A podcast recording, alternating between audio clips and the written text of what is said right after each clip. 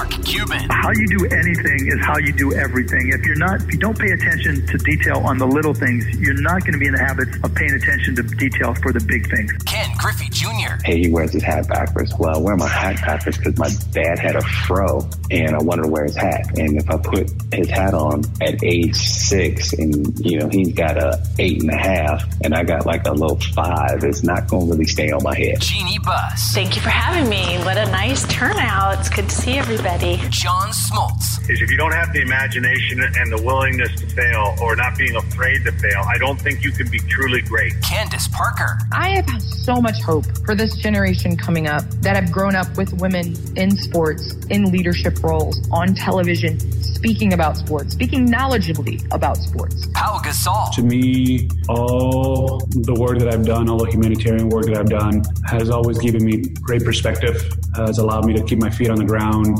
and uh, has really put and reminded me what's truly important. Damian Lillard. That was for Seattle. Just to name a few. Welcome to Sports Business Radio. Now, here's Brian Berger. Well, thanks for joining us on this edition of Sports Business Radio, another jam packed episode for you. And Sports Business Radio is powered by Malka Sports. Find them online at M A L K A Sports.com. My guest this week, Steve Phelps, the president of NASCAR. They just started the season with a historic clash at the Coliseum event at the LA Coliseum. They dropped a racetrack on top of a football field. It was a huge success. Now Daytona 500 is coming up on February 20th. We're going to go inside the business of NASCAR with Steve Phelps. This is not your grandpa's NASCAR. They've got Michael Jordan, Pitbull, Floyd Mayweather, Emmitt Smith as owners of teams. Bubba Wallace is involved and probably the sport's biggest star. They've banned the Confederate flag. They've got new cars. I think you're going to find this an interesting interview. I know I did. So stay tuned for Steve Phelps, president of NASCAR, on our show this week. I'm joined by executive producer Brian Griggs. Griggs, how are you? I am doing great, and I agree with you. I mean, NASCAR is growing and changing and making some some needed changes to the history of it. New cars and that that USC uh, at the Coliseum event was just fascinating. It looked awesome, sounded great. Uh, yeah, NASCAR is doing some good stuff. All right, let's recap Super Bowl. I just got back from Los Angeles. I was at Super Bowl 56 at SoFi Stadium, Rams, Bengals. Uh, a few observations. Number one, SoFi Stadium is the nicest sports venue that I've ever been in, Griggs. It is, I mean, I, I tried to figure out a way to describe it. It's like a Four Seasons or a Ritz Carlton hotel um, that hosts sporting events. And the video board is, I, I love how it wraps around. Usually in a stadium, you have like a big board um, either hanging from the middle or you've got two on the ends. This wraps around. So from any seat in the stadium, you can see the video board and it is impressive. The sound is great. You know, every seat is really good. The concourses are wide. There's lots of bathrooms. The food was pretty good. They didn't jack up the prices too much for Super Bowl. And then they've got, I think, four levels of suites. And Griggs, I happen to be on the private suite level. So, I mean, you see LeBron James walking around, Guy Fieri, Charlize Theron, um, Tobey Maguire, Jennifer Lopez, and Ben Affleck. I mean, it was just a who's who of people at this Super Bowl in Los Angeles. It had been 30 plus years since the Super Bowl had been in Los Angeles. And you could just feel it was a big happening. And then you put the Pepsi halftime show on top of that. And, you know, a lot of people are saying that was one of the best halftime shows ever with Mary J. Blige and Eminem and Dr. Dre and Snoop Dogg. And, you know, to be there and see it is phenomenal. But I'll tell you, as an event organizer, to see them basically put that entire set together and then take it down in the span of 20 to 25 minutes is unlike anything I've ever seen before. I mean, those people, they had hundreds of people on the field putting that thing up and taking it down. And you've got to be ready for the start of the third quarter. Unless you're there at the game, you don't truly appreciate all the work that goes into that halftime show, Griggs. Yeah, it's uh, it looked amazing, and SoFi shows so well, and the drone flying over out, you know, showing the lake and the outside of it. But man, I tell you, you're right. Those those halftime shows and the crew that it takes, as we were talking with Peter last week, to put this stuff on is fascinating, and how they do it so quickly and it's rehearsed. They know where to go. This guy goes here, this girl goes here, and they just know what's going on. It's uh, it is truly an epic presentation, and it's it's why the Super Bowl is number one. It's the biggest event, and it shows. You saw it in first in person. Yeah, I mean it was it was phenomenal. Um, I posted some clips of the entire thing on our Twitter feed at SB Radio. If you want to see like what's it like to be in the stadium and see that being put together and then taken apart, um, and then on our uh, Instagram feed, I posted a picture with Peter O'Reilly, who put the Super Bowl together. He was our guest on last week's show. I got to see him in person after a few years of just seeing him uh, on Zoom. So that was really nice. I was at a press conference with Roger Goodell and I met Larry Fitzgerald from the Cardinals. I'm going to be working on some things with him in the next year. Um, it was fun. It was good to be around people. I saw some friends like Darren Rovell on Radio Row, Joe Favorito. Um, so it was fun to be around people. It was the first time in two years that I've been out to uh, a big mega event like that. There were lots of parties. I will tell you this the media party. So every year at Super Bowl, the host committee, and this was Los Angeles, puts on a media party. And typically it's at an event space and it is, you know, booze and some good food and people just sit around and, and you know, catch up with each other. Griggs, this year will be the media party to top all media parties. They shut down Universal Studios just for us. So we arrive and literally it's like a few hundred of us in the park.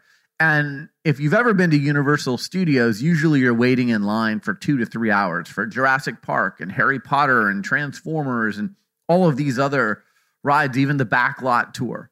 There was no one there. They were handing out free ice cream. They had open bar they gave gifts at the end, including I got a Harry Potter wand for my daughter. Like, this was, we were all like 12 year old kids immediately as we got onto the Universal lot and had no lines to go on all the rides, some multiple times, and, you know, walking around eating free ice cream. And I didn't partake in the booze part, others did. There were people line dancing. But when you have an experience like that, that's going to ingratiate you to the, uh, LA host committee and make your experience at Super Bowl pretty darn good. Well, that's why you know hosting it in LA. There's just no shortage of entertainment and options to do things. And uh, I mean, wow, that's such a that's like the dream. You know, go to Disneyland or Universal and have no lines, get to go on all the rides all day long and have the food. I mean, sounds awesome.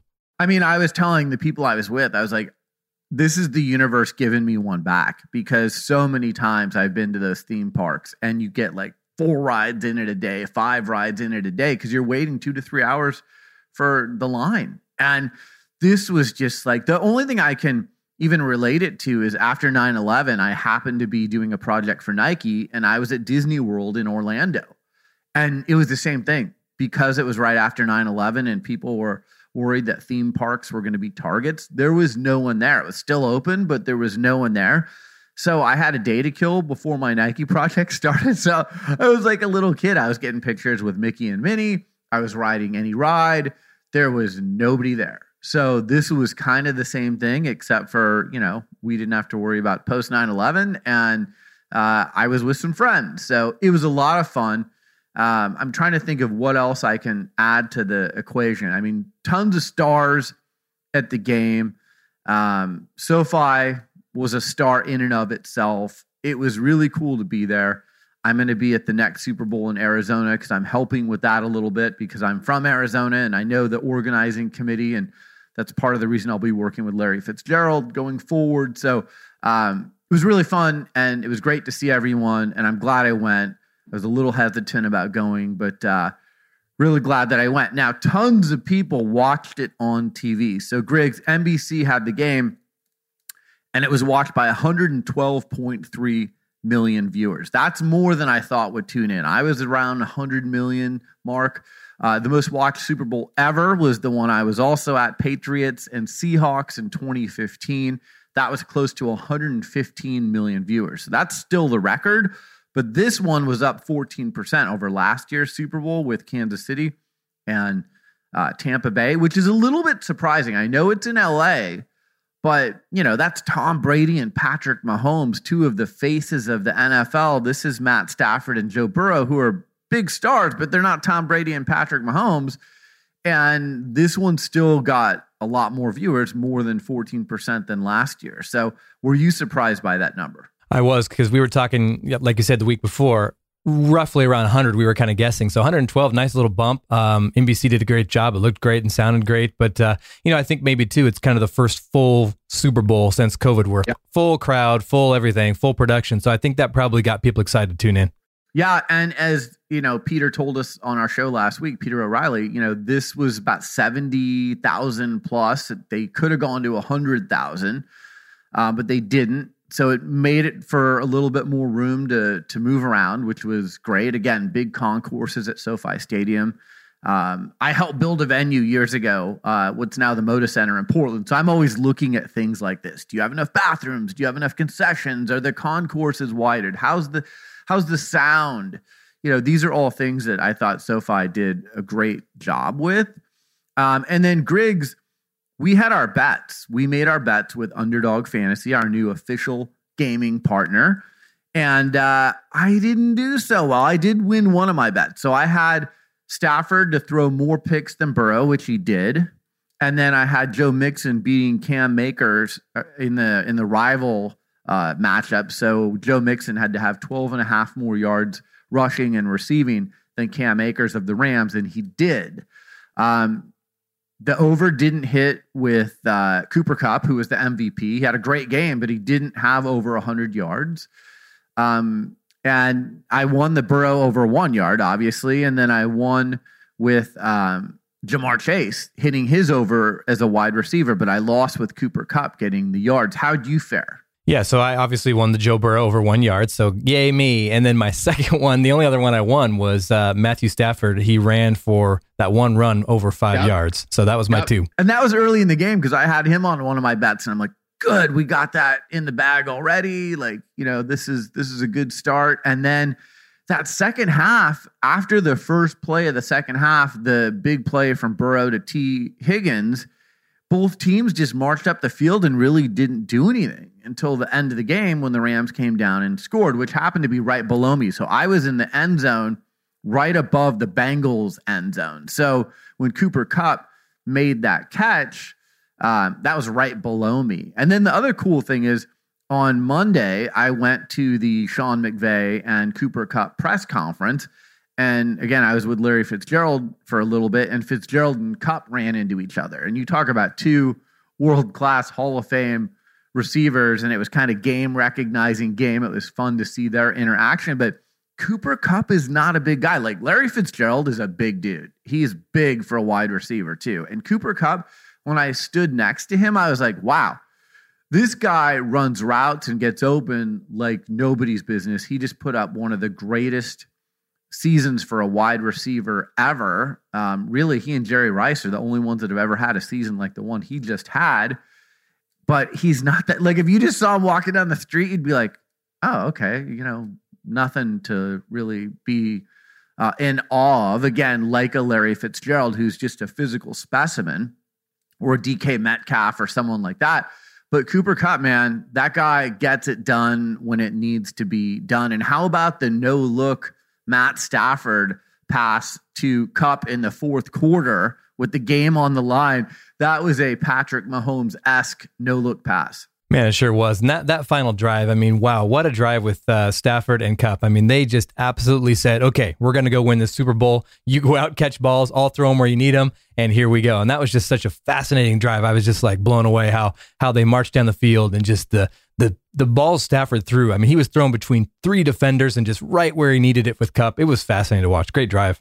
Well, and then look, the two big defensive guys that the uh, Rams have, Aaron Donald and Von Miller, they got pressure on Burrow at the end on that last drive when they needed to. I mean, everyone in the stadium thought that Burrow was going to march them down and they were going to at least kick a field goal. It was going to be 23 all, and we were going into overtime. And you know, they got after Burrow on that last possession by Cincinnati. And I'm not sure why you would throw on fourth and one. Like I just want to have these coaches run the ball on fourth and one and keep the drive alive. But you know, that's not what happened there. And you saw that Miller and Donald got through, and, and that was it for Joe Burrow, and that was it for the Bengals. And you know, honestly, just with the eyeball test, if you're just looking at the body of the game, the Bengals played the better game and they had more big plays and they probably should have won the game, but they didn't manage it very well at the end. And they didn't capitalize on those huge plays at the beginning of the second half. And, you know, you don't see Joe Burrow lose those games too often. By the way, the Bengals did cover. So four and a half was the spread in most sports books, and it was 23 20. So they did cover. Um, but someone like Mattress Mac, who put nine and a half million dollars on them on the money line. So that means they had to win outright. And both you and I predicted they were going to win outright, but we didn't put nine and a half million dollars on it. You lose. So uh, you win if you had him with the four and a half points. You lose if you had him to win the game on the money line outright. Yeah, it was uh, overall just a fun game. I mean, my wife and I and, and, son watched the whole thing start to finish. The halftime show was great. NBC, Al Michaels and Collinsworth did great. The coverage was awesome. I loved it. It was a great, uh, great Sunday afternoon for sure. Yeah, and it might be the last game at NBC for Al Michaels. Probably is. Many people, including our friend John Ourand from the Sports Business Journal, have Al Michaels going to Amazon for their Thursday night football coverage. So we'll see what the future of uh, Al Michaels is. But uh, I hope you had fun with Underdog Fantasy. Um, and our show this week is presented by Underdog Fantasy. They're the fastest growing fantasy app ever released with investors that include Mark Cuban, Kevin Durant, and Adam Schefter.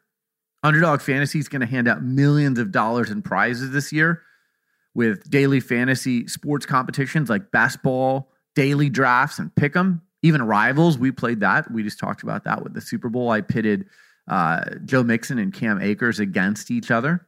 Download the app today and enter the code SBR. And Underdog Fantasy will match your first deposit of up to $100. I had a lot of people reach out to me this last week after we announced Underdog Fantasy as our official gaming partner. And they're like, dude, I got a hundred bucks to use on the Super Bowl. So they had fun with it. They put their hundred in. Underdog Fantasy gave them a hundred, and they had two hundred bucks to have fun with uh, during the Super Bowl. So you know, lots of NBA games to pick from, and NHL, and lots of other things coming up. So uh, we're excited to be working about Underdog Fantasy.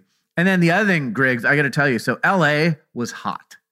It was record-setting heat. The game was the hottest Super Bowl on record. I think 84 was the previous record for Super Bowl. This was 87.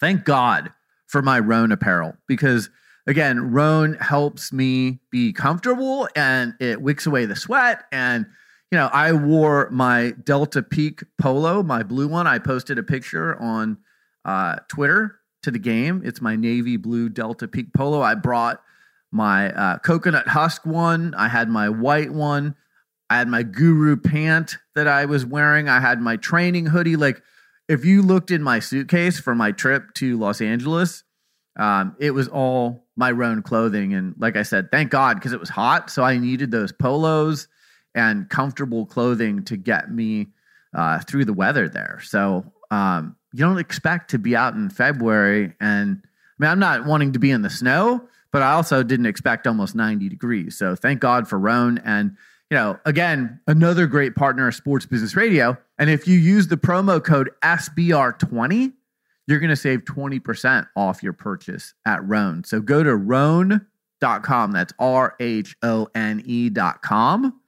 And you're going to save 20% when you use the promo code SBR20.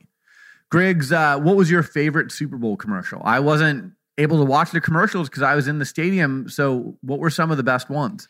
Yeah, um, early observation is man, they used the celebrities. There was a lot of celebrity endorsements, um, big time uh, presence of celebrities on the spots. They all look great. Production value was awesome. Lots of good, uh, good music and good uh, production. But I think uh, NFL did well. They did a whole two minute one uh, called "Bringing Down the House," where the kids were playing a video game and kind of the game comes to life in the house and wreaks havoc on the house. And that was really, really done well. Lots of stars in that one. Um, another one of my favorites was Caesar's Sportsbook had uh, the Manning family and uh, they were they were all sitting around a dinner table, and uh, they took a little stab at the uh, legendary quote quarterback Cooper Manning, who never played. so that was kind of funny. Oh Um, God. and then uh, Doritos again does a great one. They're flaming hot Doritos and Cheetos. Uh, there's this lady up uh, kind of in the jungle. She's observing the animals and she drops her Doritos, and all the animals start eating the Doritos. And then it turns into a beatbox party with the animals, and the sloths are running around at top speed. It like changes them into this huge party atmosphere. So that was pretty good. So overall, wonderful commercials. I think the best beer commercial for me, Michelob Ultra. Uh, it was a bowling alley, and they had an awesome cast: Brooks Koepka, Peyton Manning, Alex Morgan, Jimmy Butler, Steve Buscemi, and then Serena Williams comes in at the end, and she's like the baller that just shuts the whole bowling alley down. So that was really well done. That's funny because uh, there was an actual bowling party in Los Angeles uh, right before Super Bowl, and it was hosted by Peyton Manning and Serena Williams. So um, a lot of people went to that. I went to Bloomberg's Power Player Summit. Griggs, this was at Jimmy Goldstein's house. And if you don't know who Jimmy Goldstein is, listeners, Google him. He is a huge NBA fan. He's at all the games. He's very eccentric. Uh, I'm sure you've seen him at your favorite NBA arena, but his house is up in the Beverly Hills. And I can't imagine it having a better view. And it's this modern looking house that's been featured in Architectural Digest. And, you know, we got uh, Bust up the hill to his house, and there's the infinity pool with the amazing view from the backyard. He's got tennis courts, basketball courts where supposedly uh, the players who were in Space Jam came and, and practiced. But uh, it is one of the nicest houses that you will ever go to. It was an honor to be there. I did not see Jimmy Goldstein, but I saw people like Arthur Blank, who's been a guest on this show, Stephanie McMahon, who's been a guest on this show, Baron Davis, who's been a guest on this show. There were a lot of former sports business radio guests that were at the Bloomberg Power Player Summit. Uh, Jason Kelly from Bloomberg uh, and his team did a really nice job with the conversations. Again, it felt weird being at an event. I applaud them. It was outdoors and it was under a tent, so at least you had the fresh air going. Um, so you know, really cool to be. That was the first event that I've been at in two years, like you know, kind of conference slash industry event, and it was well done. So congratulations to Bloomberg on that and Jason Kelly, and uh, you know, just good to see some people again. But that was hot too. I, you know, you're out in the backyard by the pool. I wanted to jump in the pool at Jimmy Goldstein's house. Yeah, there you go. You should have just uh, said, "All right, pool party." I was in a suit, so I don't think anyone would have uh, gone with that. Oh, Eric Dickerson was there too, our guest from two weeks ago. He was there signing his book, and um, you know, it was it was a cool event. I, I liked it, and again, you cannot beat the house. Jimmy Goldstein. Google his house. It's it's next level. All right, coming up next, Steve Phelps, the president of NASCAR. What do they have in store for the 2022 season? The Daytona 500 is coming up on February 20th. You're listening to Sports Business Radio. We'll be right back.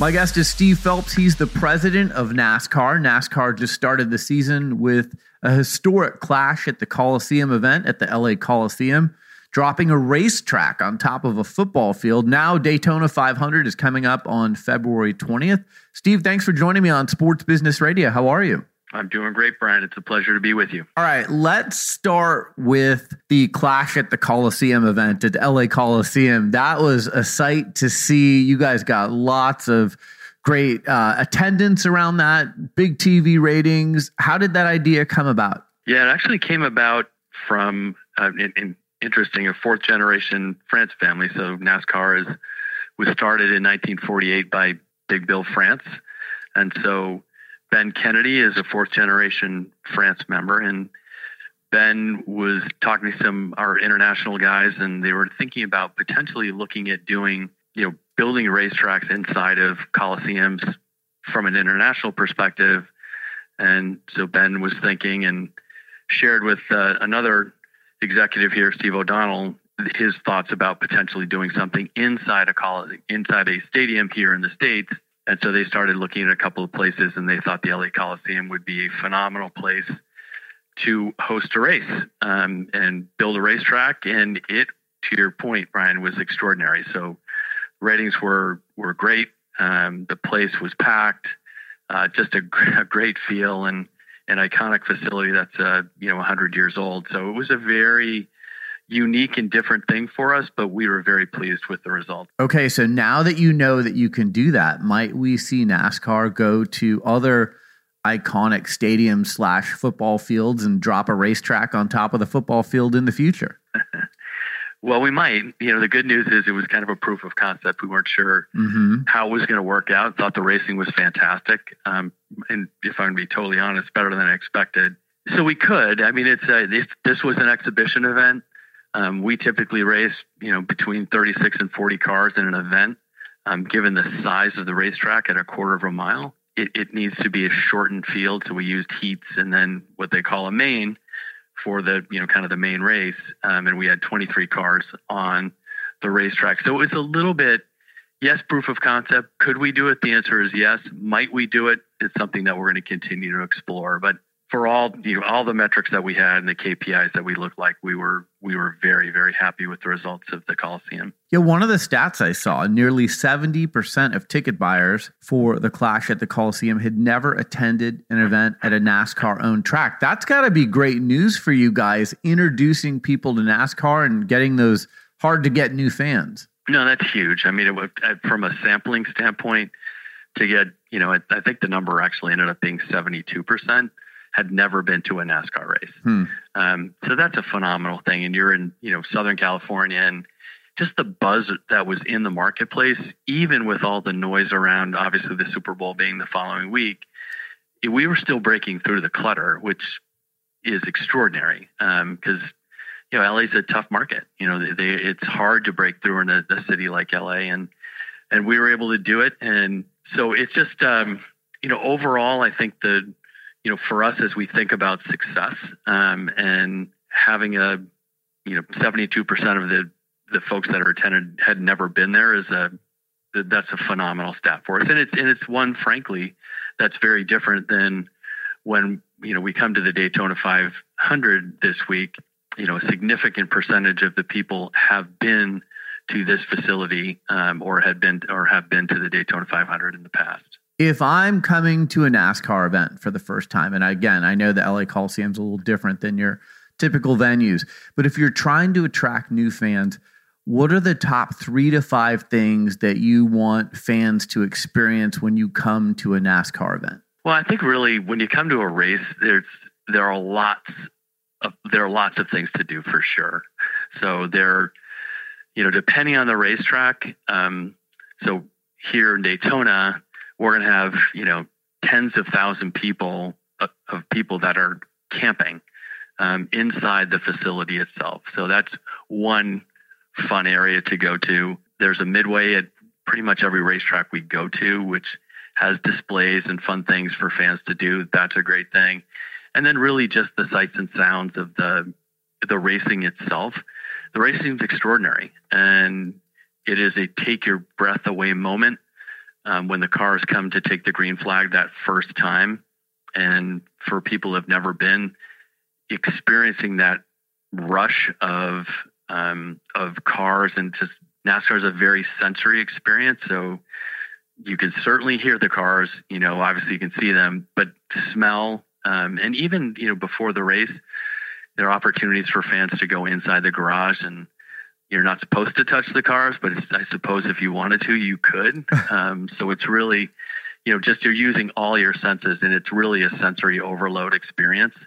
Um, and so that's really it. And the facilities typically are very large. So you think about the LA Coliseum, that's the smallest footprint that we will go to this year. Um, all the other racetracks are significantly larger, um, not just in the size of the racetrack, but the facilities themselves there's just so much to see, so much to do, and um, and you know fans can take it in and do things that you you really don't do at other sporting events. So, for example, a lot of our folks, um, as I'm looking out the window right now, and it's you know it's Tuesday before the race, and the camping is almost completely full already.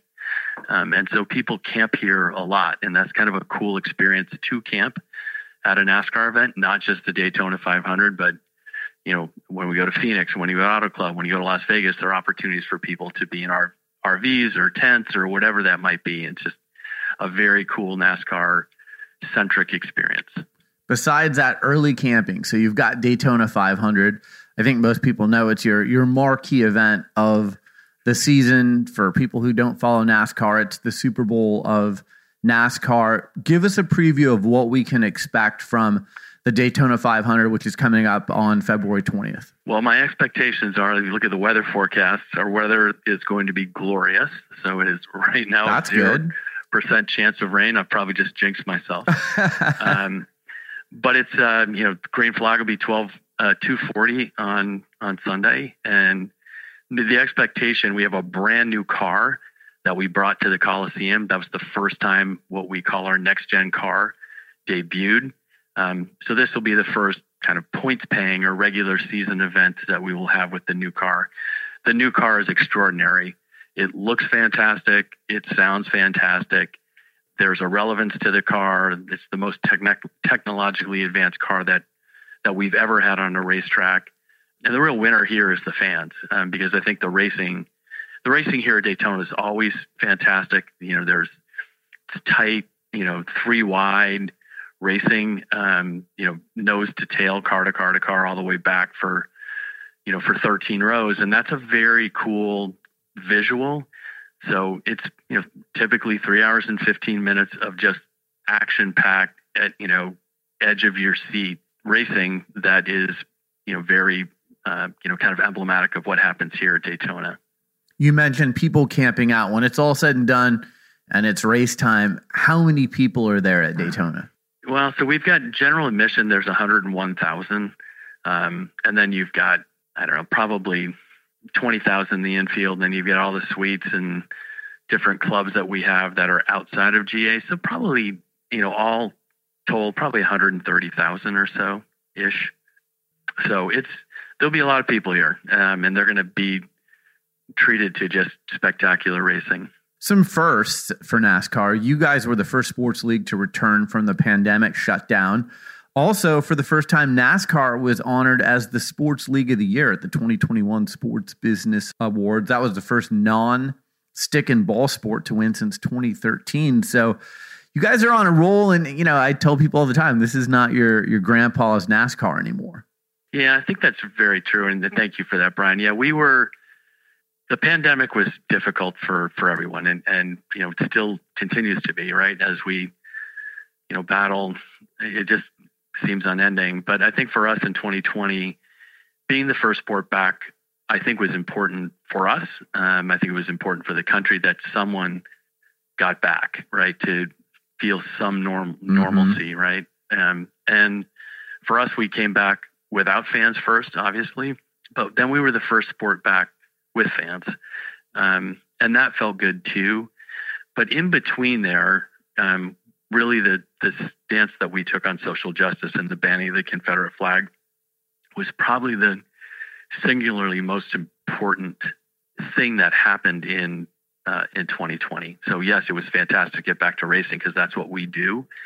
But I think the, the to your point, it's not um, it's not your what people traditionally think of NASCAR, and and I think we had some stereotypes that were um, that we were able to shed um, that I think are important for the sport, and we have welcomed people, and and we want people to understand that we are a welcoming, inclusive sport. Um, we've always known that.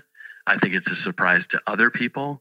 Um, but the actions that we took really signaled to people that yes, we are different than you think we are. That this sport is open and inclusive. And if you thought this sport wasn't for you, well, you know what? It is for you. Um, and we've heard that again and again and again from new fans that are now calling themselves race fans. In addition to banning the Confederate flag, Bubba Wallace became the first African American to win a race and Cup Series since Wendell Scott in 1963. So Bubba Wallace has become a household name, uh, and I think he transcends NASCAR. I think he's a household name, you know, in the pop culture now. How has that helped NASCAR? Well, it's helped significantly. Not only is you know Bubba his breakthrough win at Talladega, but Bubba races for his team owner is Michael Jordan, um, and then also Denny Hamlin, who is the um, kind of minority owner there. But Michael Jordan is a big deal for our sport. And Michael coming to our sport was important for us. And so, yes, Bubba is, I think, a, a, a breakthrough star that will transcend NASCAR and get into pop culture uh, on the 23rd of February. So, a few days after the Daytona 500, um, there's a Netflix documentary that profiles Bubba and all all the things that happened in 2020 and then followed him in 2021. Um, it's a it's a fantastic series, and we're really excited to share Bubba with um, you know kind of the rest of the rest of the country and the rest of the world. And I think they're going to see you know a a young man who is um, who has a huge heart, who is you know vulnerable and um, emotional, but he carries himself with with courage and grace, and that's exactly what he did in 2020. And um, you know, I think that Bubba has proven so many things to so many people, including that he's a great driver, um, and that's that's a great thing for our sport. You know, having the opportunity to spend a significant amount of time with him um, is you know something that I'm very grateful for. One of the things we talk about a lot on Sports Business Radio is how your investors add credibility to your product, your brand, your league. You just mentioned Michael Jordan, co owner, uh, Pitbull, Floyd Mayweather, Emmitt Smith. These are all people who co own NASCAR teams now. How has that helped grow the profile of NASCAR and give it that credibility that these are very successful, iconic people? And if they're invested in NASCAR, it's got to speak highly for NASCAR, I would think. Yeah, I think so too, Brian. I think for us, if you consider where we were pre-pandemic versus you know where we are today, um, you know our, our we have a relevance to the sport that the sport didn't have before. You know, it was great winning Sports Business Journal's you know League of the Year. I, you know, frankly, I, I think it was deserved. Um, but a lot of it has to do with just the moves that have been made and us being bold in the decisions that we are uh, undertaking. And it it is translating to having new ownership, a younger and more diverse fan base. All these things help with you know the visibility of the sport and how people perceive the sport. So, you know, if we see what's happening from a sponsorship standpoint, the sponsors are are really coming back at, at record levels, um, and there's a rush to get back to NASCAR, and that's that's very gratifying for those of us who have the privilege to work here. How have you gotten those sponsors back? What have you done differently that has gotten them to engage at record levels? I think it's really it's a body of work, um, and I think the body of work really is, you know, great racing. Um, again, the being the first sport back, the stance on social justice, the banning of the Confederate flag, all those things have resonated well with corporate America, um, and so the sponsors are just responding to what's happening, right? So ratings are good, attendance is is coming back strong. Um, it's just a everything right now. The sport is in an upward trajectory, and when that happens, the sponsorship, you know, our our the guy who heads up our our new business, um, our sales group, um, Jeff Wohlschlaeger. Jeff is he's got the easiest job in NASCAR right now. I'm nice enough to nice enough to tell him that. I'm joking, uh, but it's it is nice to, you know, when the metrics are are going up and there is a you know a relevance and reputation gains um, for the sport, it, it's just a lot easier um, for us to attract new sponsors to the sport. You've also got a lucrative, stable TV deal with Fox. And, you know, part of growing your sport and your league is being on TV and being easy to find on TV. And it seems like you guys have got that figured out. Yeah, so we have actually two media partners. The first half is Fox, the second half is NBC. And it's a mix of, you know, over the air with Fox and NBC.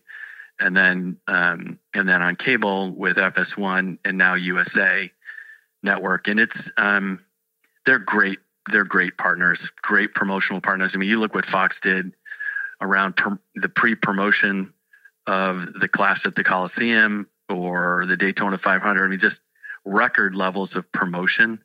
Um, that is, it's just invaluable for our sport. And then the way they portray the sport on television, you know, and kind of how it is, um, you know, the production value, and they're always trying to do more, and, and both are great. And NBC's got, you know, a, a huge um, promotional network given the the reach that they have with all the different platforms, um, you know, within that, you know, that um, Comcast, NBC, um, Universal portfolio. So we're very fortunate, you know, that they you know, obviously it's a, a, significant amount of money that they pay to the sport, which feeds a lot of mouths within our sport. But it's really what they do from a promotional um, standpoint and really pushing um, pushing the sport forward, and and we feel it. Um, they're thrilled with where NASCAR is. You know, if, I was completely honest, you know, in 2018, we we were it kind of touched the bottom. And, and since that time, we've experienced nothing but growth. Um, feels a lot better to be growing than it does to, to be contracting. For sure. One of the things I love about the Daytona 500 broadcast is just the inside the car and you feel like you're in there with the driver and you know in any sport i think fans love to be up close to the action is there are there some things that you're going to be doing with the broadcast at Daytona 500 to bring us as close to the action as possible? Yeah, and I think there's some real opportunities for us um, moving forward. The answer is yes, and and you're right, Brian. The camera angles that Fox uses within the car, you know, whether they're bumper cams looking back um, at this fabulous new car or looking forward um, with cameras inside, they've got driver helmet cams. It's just a very cool, kind of immersive uh, experience, um, and that's fantastic. You know, I, the one that I love the most is the helmet cam. You like you are literally looking at what that driver is looking at, um, whether it's the dashboard, he's looking out the windshield, what he's doing with his hands, um, and that's just a, a really a really cool thing. The new the new car, the next gen car, allows us some other opportunities, which we will do moving forward. Um, where not for this year, but because of some supply chain issues, unfortunately.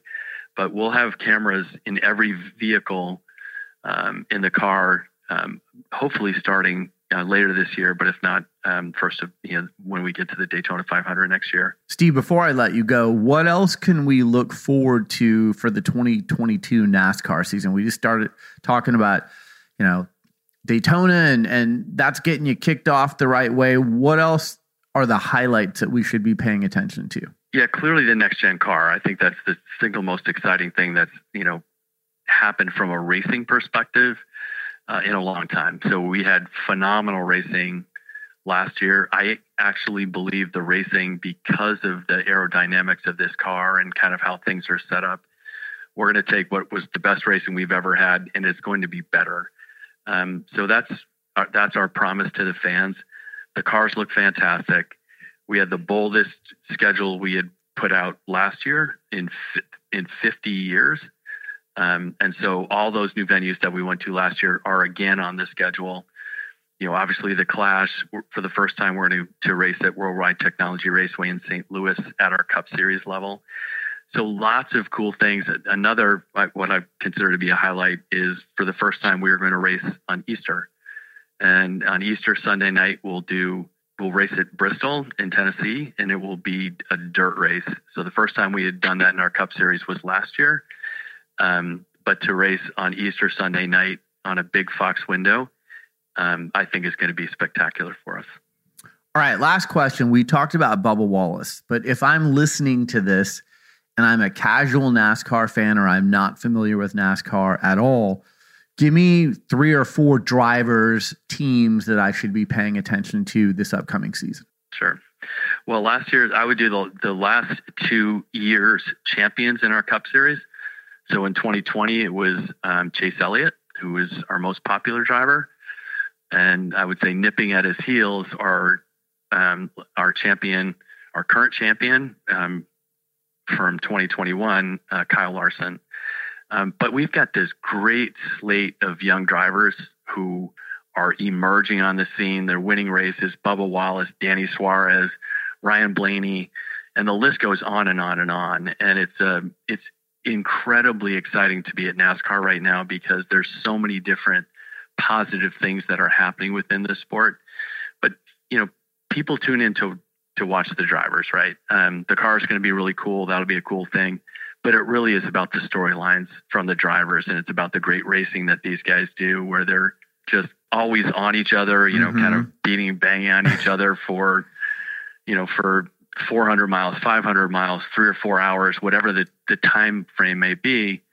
And, and they're all, it's, it's just a spectacle. It's a show that they're putting on. So it's really exciting. Yeah. And I, the other thing about having young drivers, they're really good on social media and they engage with the fans and, and I enjoy watching that. Yeah. I think the other thing too, and you brought it up earlier, Brian, is, you know, the fact that you have an Emmitt Smith and a Michael Jordan, a Pitbull, and a Floyd Mayweather mm-hmm. Jr. and others owners that are coming in.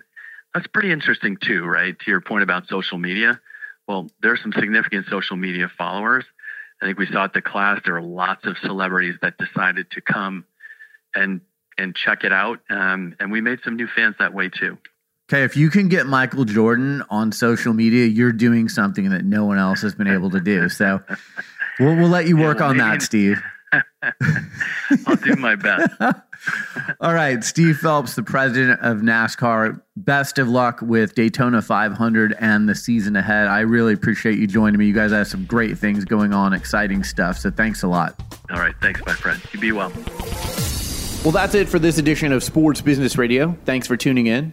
Thanks to our show staff, Brian Griggs and Josh Blank. And thanks to our partner, Malka Sports, for powering Sports Business Radio. Learn more about them online at malkasports.com. That's M A L K A sports.com. For Brian Griggs, I'm Brian Berger. Have a great week, and we'll talk to you soon right here on Sports Business Radio. This and every SBR podcast is available on Apple Podcasts, Spotify, Stitcher, and your favorite listening app. Follow Sports Business Radio on Facebook, Twitter at SB Radio, Instagram at Sports Business Radio, and online at sportsbusinessradio.com. Sports Business Radio is produced by Brian Griggs and Griggs Productions, griggsproductions.com.